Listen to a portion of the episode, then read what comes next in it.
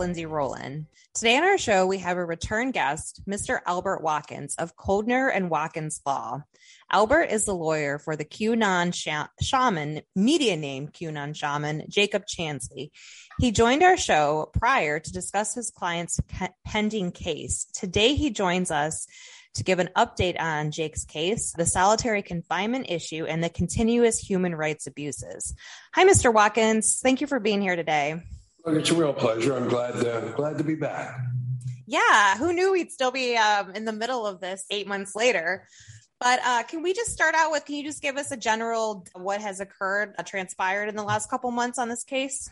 Well, a great deal has transpired. Approximately five months after I commenced having the privilege of representing the shaman, I've been screaming and yelling about the need for the Department of Justice and the government, the courts, and indeed the public to not try to label all of those who appeared at the Capitol on January 6th as lawbreakers or insurrectionists or evil people with nefarious motives.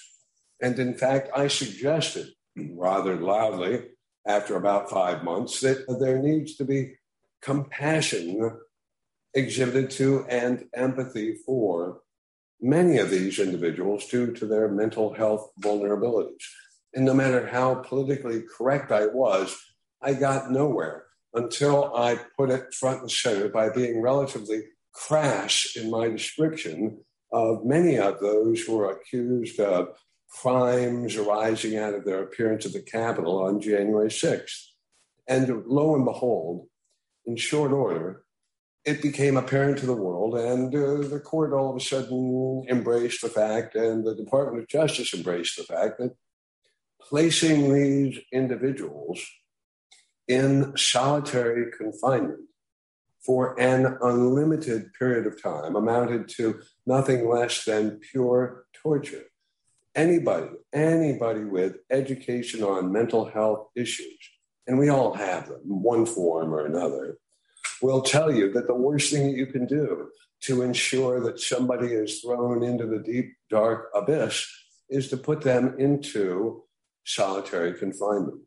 And so what you have is you have individuals like Jake Chansley who were not violent, they were not destructive. They weren't thieves. They had no, no nefarious motives.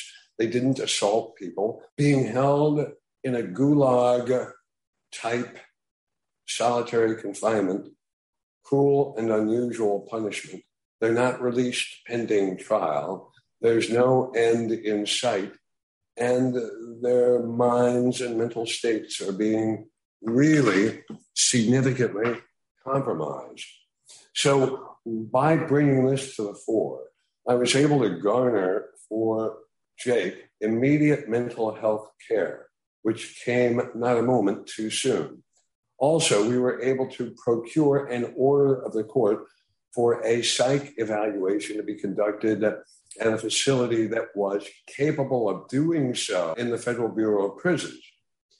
Jake was transferred in short order to Englewood, Colorado, where he underwent the most rigorous psych exam I have ever witnessed in the history of the U.S. Bureau of Prisons.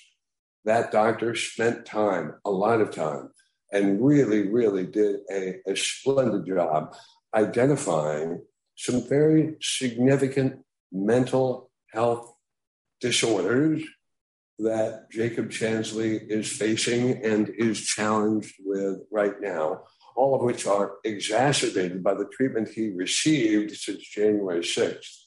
And what's even more troubling about all of it is that the US Department of Justice knew or should have known since they took Mr. Chansley into custody, who, by the way, he voluntarily and peacefully surrendered they didn't have to have a shootout at the OK Corral.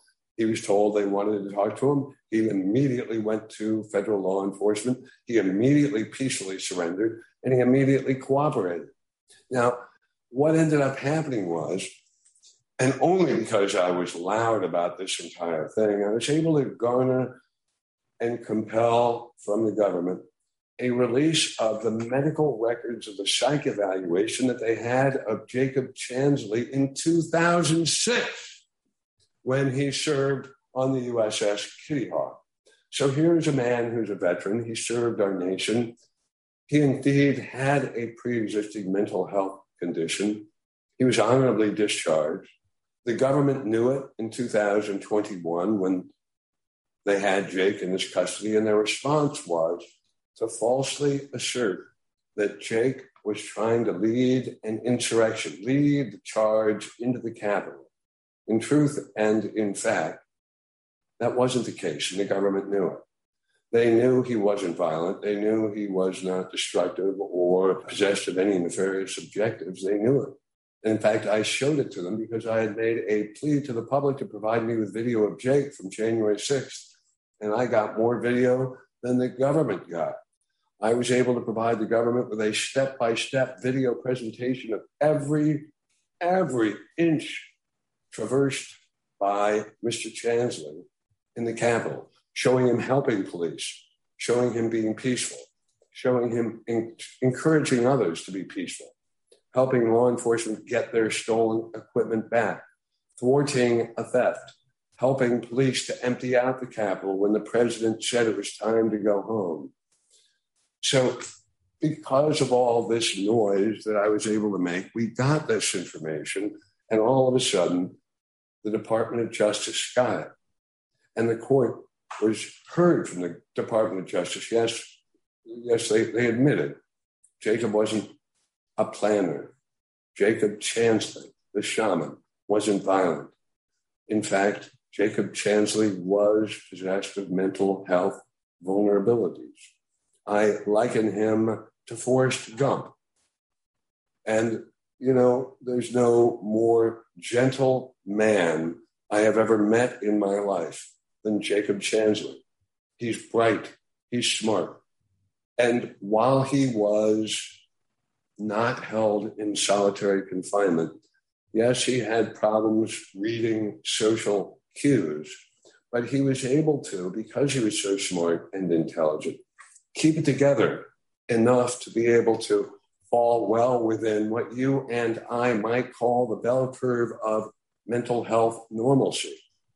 But when you put anybody, even someone in the best of health, best of mental health, into solitary confinement for an indefinite period, you get into it 160, 170 days with no light at the end of the tunnel, and your mind does terrible things. And the government, before I made all the noise and was able to finally bring to the fore the mental health issue, and they took it seriously, the government had the audacity to respond to my overtures in this regard by suggesting that because Mr. Chansley was vulnerable mentally, that he was a, more of a flight risk. In effect, mm. saying, hey, we're going to ruin your client by holding him in solitary confinement. We're going to render him a mental mess. And then we're going to point to the mental mess and say, see, that's the reason. Mm. And it is appalling. And even the government, even the Department of Justice finally got it. The courts, of course, now get it and the mental health care that's needed is there. And great progress has been made on putting this, this case in a light so that it's no longer a situation where the government is trying to make Jacob Chansley to January 6th what the swoosh is to Nike. So is he currently in solitary confinement for what because when we talked a little bit, we talked before. He, I, I don't know if he was in solitary confinement when we first talked, but is, is he currently being held in solitary confinement right now? Oh, well, you know, it's an interesting question and it's a fluid situation. Let me explain why. While he was in the Bureau of Prisons facility getting a psych exam, he was interacting with and dealing with people, professionals, healthcare professionals, mental health care professionals, and others who were in similar situations. His mental acuity, his mental health was pronounced, was articulate, was bright, and was his normal self. When he was returned to Alexandria, Virginia, there was a loosening of the COVID protocols. Mm, okay. But it was very short lived because of the Delta variant. Mm. And so mm. while I have a court that is saying, make sure this man gets his mental health care, make sure that he has protracted access to his counsel, because we have to navigate certain things in a in a fashion that permits my client to knowingly and freely and voluntarily make certain decisions for his own benefit. But as counsel, my duty is to make sure he's in a mental state where he can do that, where I'm not talking to somebody who, who is not capable of digesting what's going on. So we we have an order of the court that's what we want, but now we're facing the administrative and bureaucratic infrastructure that's being employed outside of the court, but within the Bureau of Prisons. And it's a very challenging and bureaucratic mess that has to be navigated. So I've been on the phone with the court, I've been in contact with the government, and as of today, we understand what was a short term return to segregated holding of my client in solitary confinement is, as we speak right now, being reversed to ensure the mental health of my client. But this is the remarkable reality. You know, mental health has been a taboo subject for many people to address. And there's been a great deal of headway that's been made lately over the last generation, certainly, that has taken away the stigma associated with it. We, we see the Olympics, we see people mm-hmm. genuinely owning issues that they need to reconcile, that they need to address, that they need health care for. It's not a sign of weakness. It's a sign of a health issue that needs to be addressed. But our judicial system, our Department of Justice, our U.S. military, our U.S. Bureau of Prisons has never been able to get up the learning curve fast enough to grow and develop with the increasing body of medical and scientific knowledge about the prevalence of mental health care issues of all nature. You mentioned that he was back in Alexandria. So is he not in DC jail? He's in oh. Alexandria?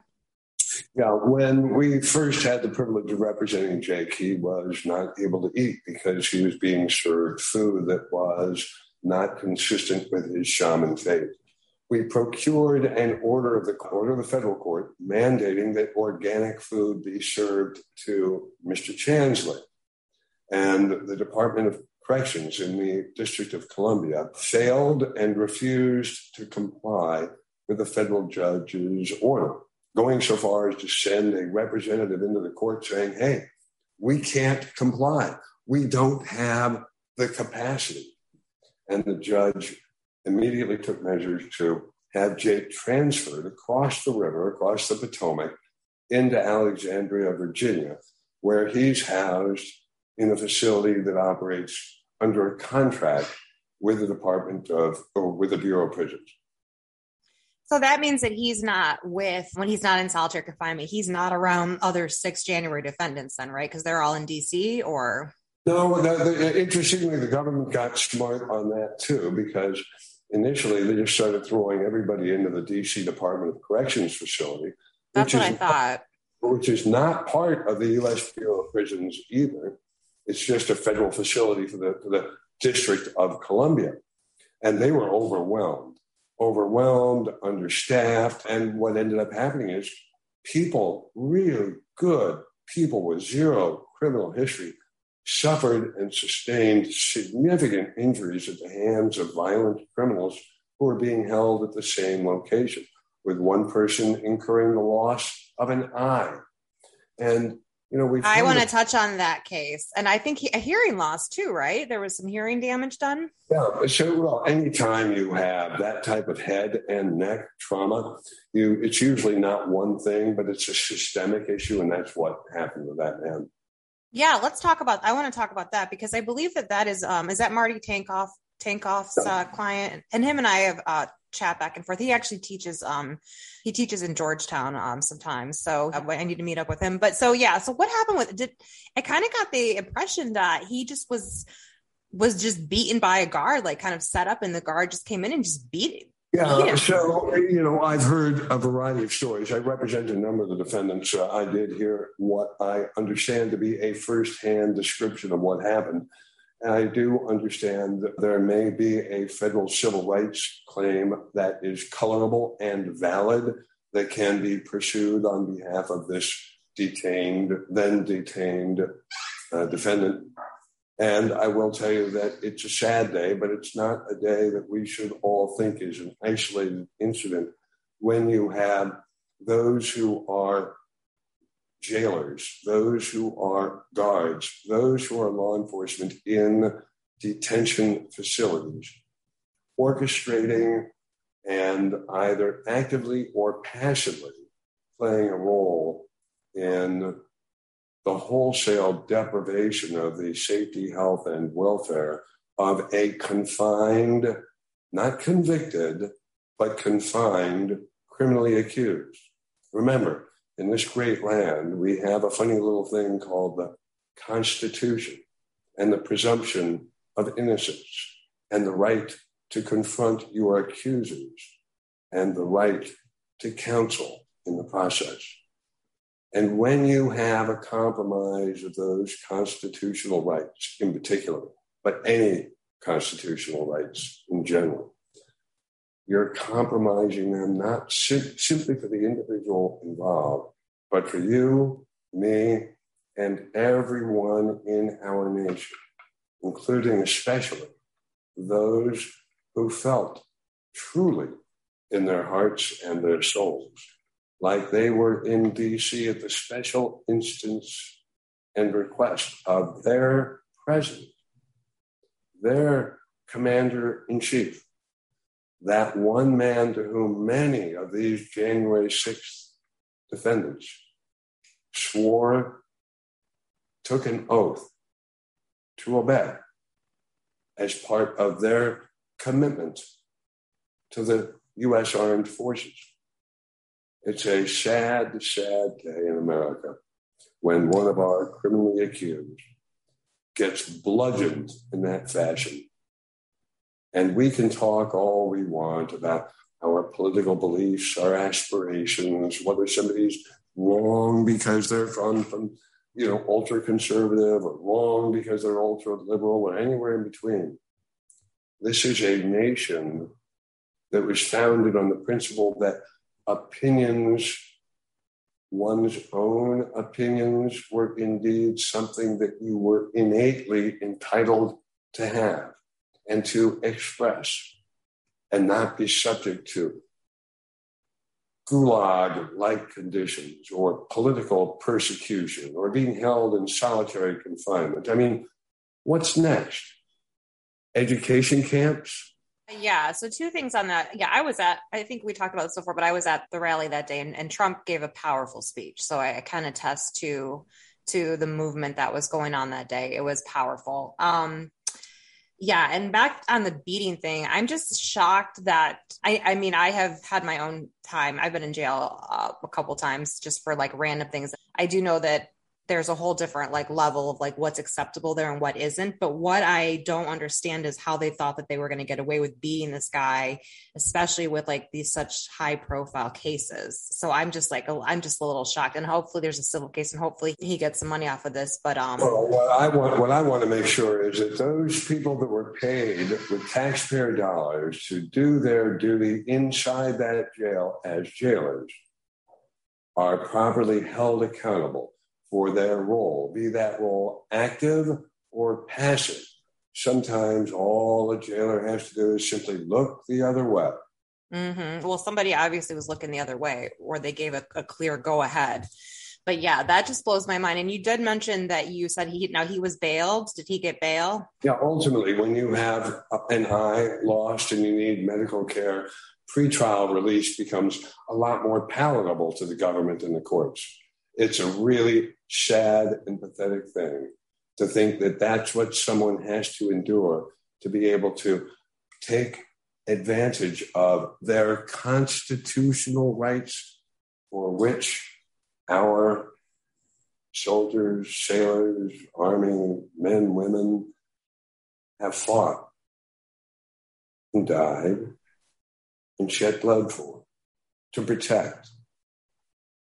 And our Department of Justice under Biden seems to have a wholesale incapacity to embrace how painful that is for an ordinary citizen, regardless of their political beliefs, to observe and to know that this is tolerated in this great land. Yeah, and it's also a little concerning as well. This isn't real recent, but this was, I remember Representative James Comer and I think Elizabeth Warren and Dick Durbin. They had you know discussed the things that were going on and they had a hear i don't know if they actually had a hearing on it but but then it kind of went away. It hit the news a little bit. I saw a couple articles and then it went away. It's like nobody really cares. And i don't think the well, dc mayor go ahead I don't think you've heard the end of that. Now, and let me suggest to you, and I don't know this, but as somebody who has pursued federal civil rights claims on behalf of individuals who have died and the families of those who have died in situations not significantly different from what we're talking about here. When this happens, the government has a sense of alarm because not only are they now dealing with a defendant and a case that is garnering more attention than perhaps they wanted, they're also dealing with a federal civil rights case and another lawyer and the potential for recovery and a significant amount of recovery and an investigation and discovery rights. So it, from the outside looking in, may appear to have gone silent. And in truth, in fact, from the outside looking in, it has. But I can assure you from the inside, there's a beehive of activity going on right now. And if there isn't one, someone should pick up the phone and call me. Okay, good. Good to know. I do want to make sure we maximize this time. I want to go jump into. I have a bunch of questions to ask you about that as well. But I wanted the the important one I want to hit up is um I did see a couple articles. Are you and you know you can tell me if you you can't go into this, but are you guys getting ready to take a plea? Yeah. So the goal and objective was to make sure that we were in a position to have the government understand and appreciate with a greater degree of clarity exactly the wholesale absence of a role by Jacob Chansley in any planning or or rallying of the troops or anything like that. And, you know, I have said since the very beginning, when you are somewhere you should not, as a matter of law, be, and you're there depicted on miles and miles and miles of videotape, it's hard to challenge or defend against that aspect of matters. There are legal nuances involved. There are lots of things that can be done. That's different from obstruction or felony charges that are really far fetched. So, from the very beginning, with Mr. Chansley and with many of the defendants here, it's not a matter of guilt or not guilt. It's a matter of properly charging the individual and then instead of labeling them all insurrectionists, putting the court and the Department of Justice and the world on notice about what they really did and did not do so that you can have the appropriate meting out of justice. If I murder my wife and plan it for years, and I poison her a little bit every single day over the course of a year, and ultimately she dies, that's called murder. If I walk in on my wife and she's having a torrid love affair with a postman without my knowledge and acquiescence, and in a fit of absolute abject horror, kill her, yes, I'm guilty of murder. I planned it at the doorway and I executed it three steps later. But the difference is not guilt, the difference is culpability. And when you have people with mental health issues, mental cue issues, issues having to do with processing social cues, and they aren't leaders and they aren't nefarious and they aren't evil, they aren't violent, they aren't destructive, they aren't thieves. It's a matter of culpability. So when you have the government starting out and saying to my client, we want you to do 25 years in jail concurrently for each of these four felony counts, it's mortifying. Now you have a wholesale change in posture where the government's all of a sudden saying, wait a minute, we did move too quickly. Wait a minute, he wasn't a planner, he wasn't violent. And oh, by the way, Mr. Watkins was right. This young man has some vulnerabilities that we need to really assess in terms of culpability. And oh, by the way, now this young man has been subjected to pure torture for 170 days. Yeah, he'll get credit for time served, but every day of time served is like, you know, exponentially more service of trauma and, I mean, pure torture than he would ever experience in a general population at a minimum security federal facility. So I had to make sure that the government was brought up that learning curve, the court was, and negotiate plea terms that were very, very sensitive to those realities. But to get to a point where that plea can be knowingly and voluntarily entered into by my client, I have to make sure that my client has the time to review and the access to all of this discovery, including miles and miles of video footage, and that his mental state and his acuity are at a level that permits him to digest all of this material. That was my challenge. And we're getting close to we're getting close to getting that that taken care of.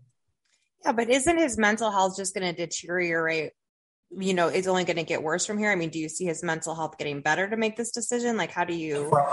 It did get better with the protracted period that he had in federal custody in Colorado.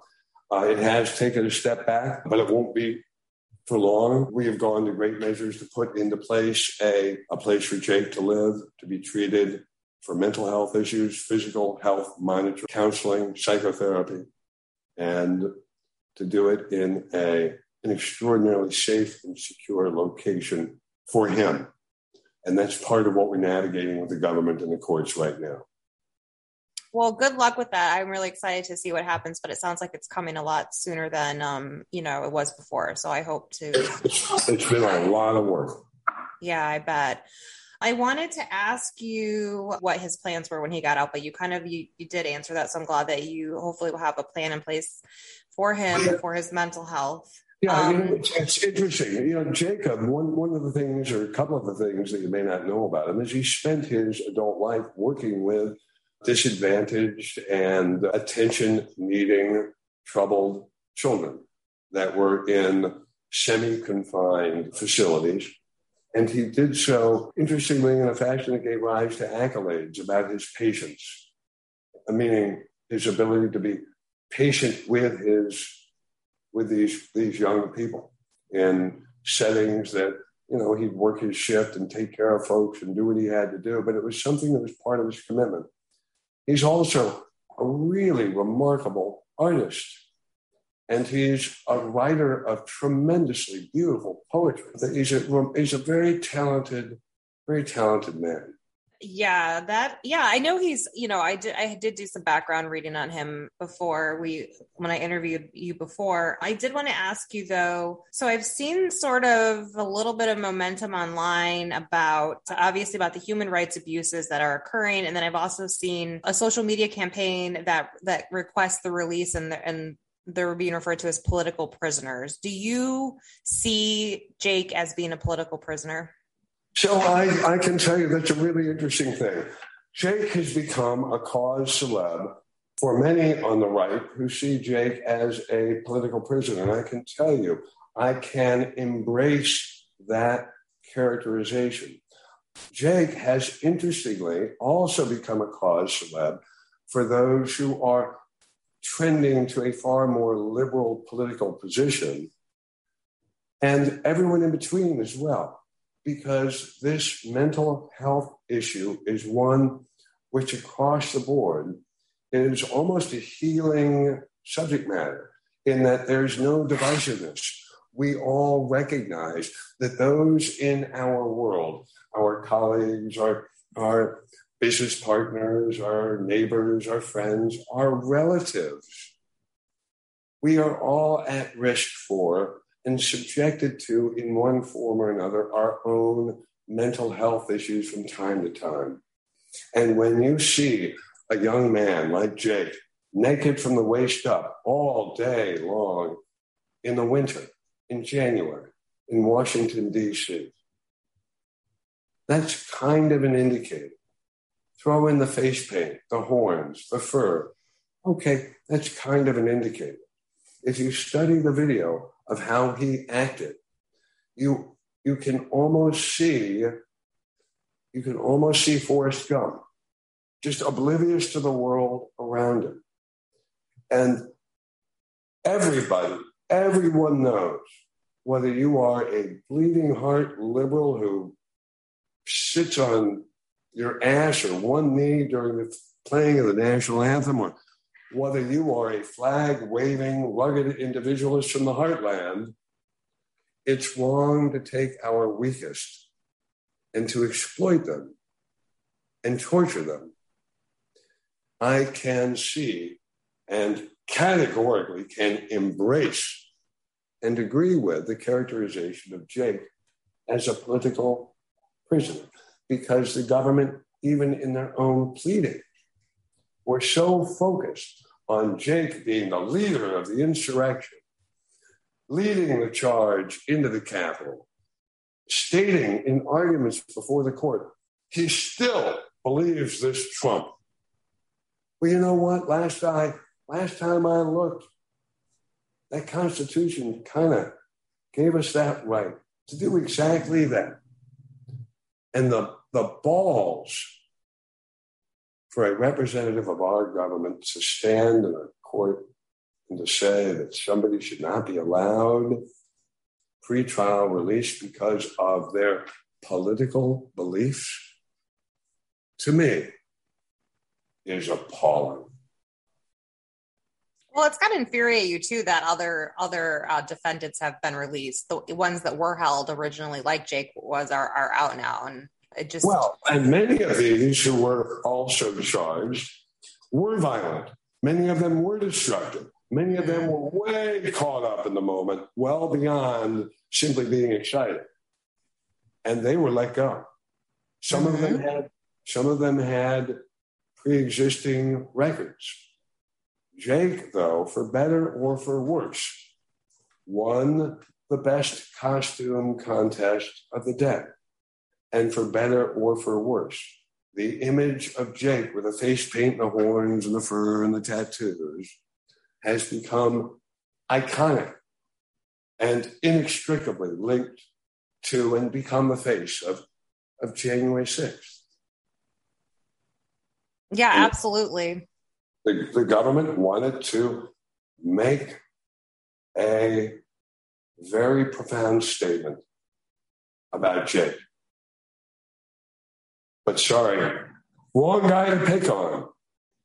They yeah, we, well, he's got you in his back corner, so that's always helpful. I'd like to have you on my team. But I will say this I think they even bailed computer, the one that stole the computer to sell to Russia or something. Like I think she even got bail. And I was like, how is how does that work? Pelosi. Yeah. Two more questions because I know you're a busy man and I always uh, I'm appreciative of your time.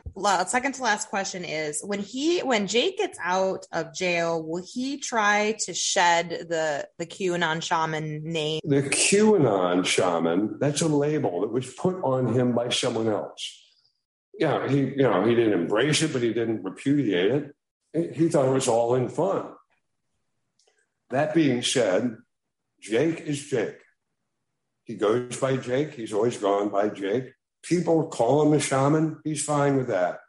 But he has reached the point where he said, Look, my political beliefs, many of them may not be in sync with QAnon. Many of them may be in sync with what many people who are into QAnon believe. But I'm not QAnon. I'm not the QAnon shaman. I'm Jake. And I am a shaman. I think that's fair. Yep, well said. And this question I've been waiting to ask because this is an exciting one. I have to hear if you can tell us a little bit. I want to know. I'm pretty sure that you represented the McCloskeys. Yes. And I saw that they were pardoned by Gov- uh, Governor Mike Parson. Can you just tell us whatever you'll tell us about that case? Because I just think that's fascinating. This case. Well, I mean, at the very beginning, it was what it was. You must remember, I I lived on that same street. I was the neighbors of the McCloskeys many years ago. Mr. McCloskey is a man whose older brother was in my older brother's class in high school. And Mr. Mm. McCloskey himself was in yet another one of my older brother's classes. I've known Mr. McCloskey since we wore short pants. He's an attorney in St. Louis. I crossed his path there. I never socialized with him. I wasn't in his circle, but he was a neighbor. He's somebody I'd known for a long time. And when, and I'm very familiar with that area, there was no way that those marchers going on to the mayor's home should have been on that private street because it wasn't on the way to the mayor's home. I can tell you that while I sincerely believe that the initial images of Mr. McCloskey and his wife on their front lawn, protecting their home and themselves and their family, made them look like Thurston Howell III on crack, the fact of the matter is that image portrayed the absolute abject horror that they were feeling at that moment, the fear. And that is all that was important to me as a man who is a, an agent of the court, a lawyer, a man who lives in a state that allows you to stand your ground. That's your right. And we live in a nation where we should not be subject to criminal prosecution because we took steps to protect our family, our wife, my wife, my children, my home from individuals who collectively, not in their entirety, but individuals, a number of them, so as to give rise to, to fear, apprehension, and not just fear, oh, they might get my sidewalk muddy. We're talking about a large number of loud, threatening, intimidating people, some of whom were not there to peacefully protest. That's a fact. And so once that became evident, I, I, uh, I had the privilege of representing the McCloskeys, helping them make arrangements with uh, private security so that we had sharpshooters there for when the threatened mob came back, made sure that the original order for police to stand down from the protesters was reversed, that local law enforcement was allowed to do their job.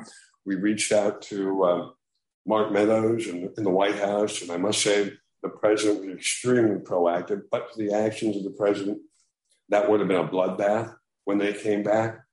And when that protesting crowd came back and they saw the perimeter of this home with sharpshooters on top. And they saw local law enforcement cordoning off an area, protecting private property, doing what should have been done in the first place. When they saw federal agents present at the scene, you know what happened? The peaceful protesters were able to peacefully protest. And those that were not there for peaceful purposes could not get done what they wanted to do. Nobody got hurt. Nobody got injured. Nobody shot nobody arrested. That's what law enforcement is about. You can't defund them. You can't tell them, oh, let these folks do what they want. It's playtime. This is America. We are a nation ruled by laws.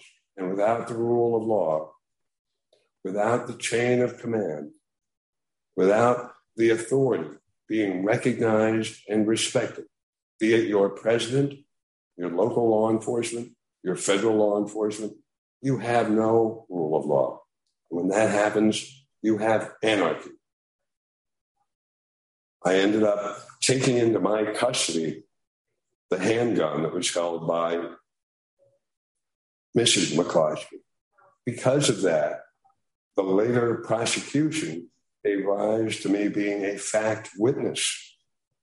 And that was when the governor, Mike Parsons, who became the governor after the resignation of Eric Greitens with his scandal, stood tall. And he, he announced right up front if you prosecute him and you get a conviction, I'm pardoning him. And what was delightful to see, whether you endorsed Governor Parson or not, was this was a politician who, without fanfare, said, I'm going to do this if you do that. And lo and behold, that politician was true to his word. He did what he said he would do. That, to me, whether you agree with him or not, is noble. I respect it. And oh, by the way, I agree with him. Did they get sentenced though? Were they were they found guilty? No, they entered they entered into a plea deal after a special prosecutor who used to be a, a U.S. attorney here in St. Louis looked at it and said, "Hey, charge it misdemeanor, you know, charge him a fine." So they said, "Okay, you know, no harm, no foul. If, if, if there was fear in the heart of somebody, it shouldn't have been, it's fine." Well, it's not a felony. It's like a traffic ticket. And the pardon that came from the governor said, I don't care if it's a traffic ticket or not. I'm pardoning you. Yeah, uh, that's awesome. I was like really happy to see that. So awesome, really cool. Did you have anything else that I missed about Jake that you wanted to put out to our audience before I let you go? Yeah, before before we close out, remember that tonight, as you're listening to this podcast, There'll be a young man with no criminal history who's a peaceful, peaceful man, a history of peacefulness, who served our nation, who's going to sleep alone after 23 hours today of solitary confinement. Now for over 170 successive days. And if this was your son, your daughter, your sibling, your mom, your dad, your friend, even a stranger, our fellow American who served our nation, is being treated worse than terrorists who lived at Gitmo. Yeah, because they at least got to go outside. Yeah. So sadly, this is where our nation is. We will, as a nation, heal. We will, as a nation, overcome this. The events of January 6th will not be seen as a day of Pearl Harbor like or 9 11 like impact. No, January 6th is the day that we as a nation bellied up to the bar and figured out that, you know what? We all played a role in all of this, and we got to hold our government accountable. They can't act with reckless disregard for our rights. But we have to be smart as a nation, whether we agree with each other politically, whether we don't agree. We, not, we need to stop being divisive. We need to be respectful. We need to be compassionate and empathetic for those with opinions different than our own and we need to fight to our death to allow people to have opinions different than our own, not fight to our death because somebody disagrees with me. That's what our nation is about. And that's what January 6th will be seen to be the day we as a nation started healing from this divisiveness spilled out all over, but in particular, mainstream media. All right. Well, thank you. Well said. And I do think about Jake. I do. I will say I do say prayers for him. I do think about him. I, I thought he was in DC though, but now he's in Alexandria, which is right across the river. But still. All right. Well, thank you so much for your time. Real pleasure. I uh, look forward to uh, look forward to hearing you again. All right. Great. Thank you. Bye bye. Bye.